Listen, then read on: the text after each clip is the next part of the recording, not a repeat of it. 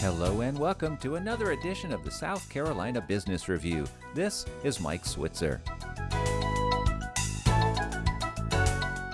Today we are going to check in with our resident serial entrepreneur, John Warner. John is also founder of InnoVenture. He joins us now by phone from his office in Greenville, South Carolina. John, welcome back to the program. Hi, Mike. So I know uh, you've got a big event coming up later this month. That's probably keeping you pretty busy right now. It is. We got the InnoVenture Futures Festival coming up later in September, and we've got several major organizations that are going to present there.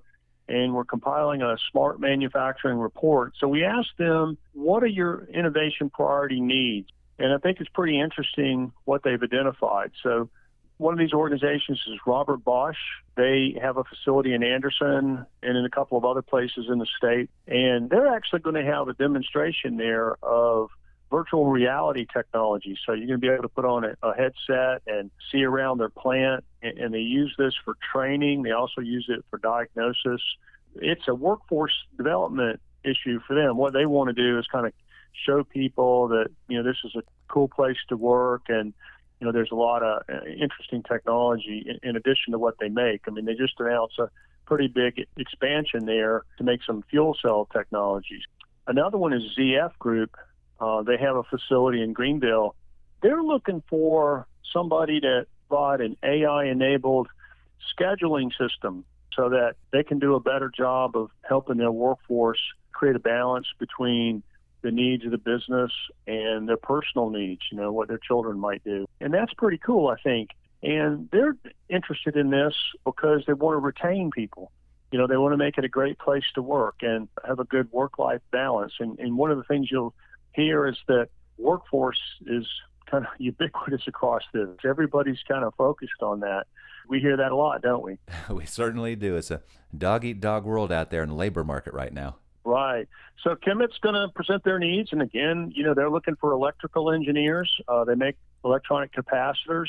They say that they hire from a lot of different colleges and universities, but they, they'd love to hire local if they could. Training is a, is a big part of them. They they have a VR based training system as well. They're focused on some of the advanced manufacturing processes and advanced materials that are needed in their product as well. But the workforce is a big part with them. Colinx is a real interesting organization. It's a collaborative of five different major manufacturers who share warehousing and logistics and transportation. They're interested in robotics technology that is very flexible, that they can do various things with. One of their challenges is a lot of the robot vendors don't have the flexibility that they really need and the variety of things they handle in their facilities. Workforce is a is a big deal. They're looking to find people interested in, in working in their facilities. They have an interesting situation where they're in a foreign trade zone. So they're looking for some software vendors that can also qualify for special incentives for being in a trade zone. And then a partner that actually participated with us last year was a GSP Airport.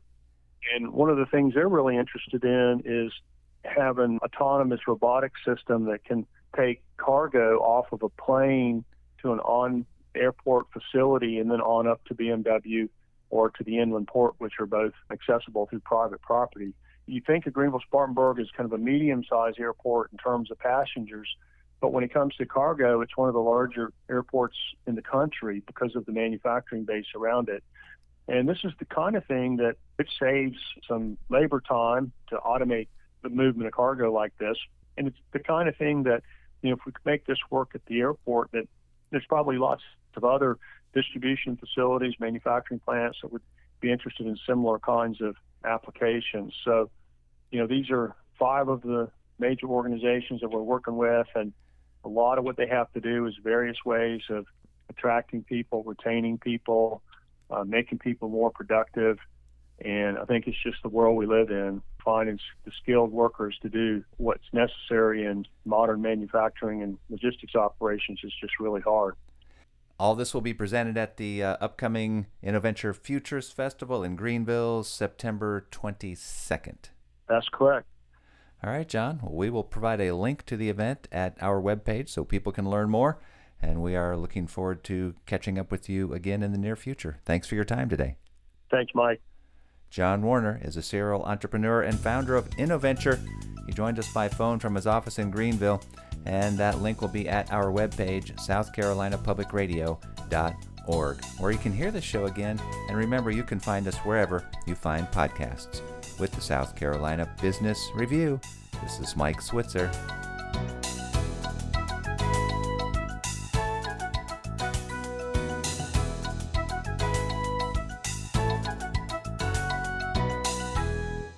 The views expressed on the South Carolina Business Review do not necessarily reflect those of South Carolina Public Radio.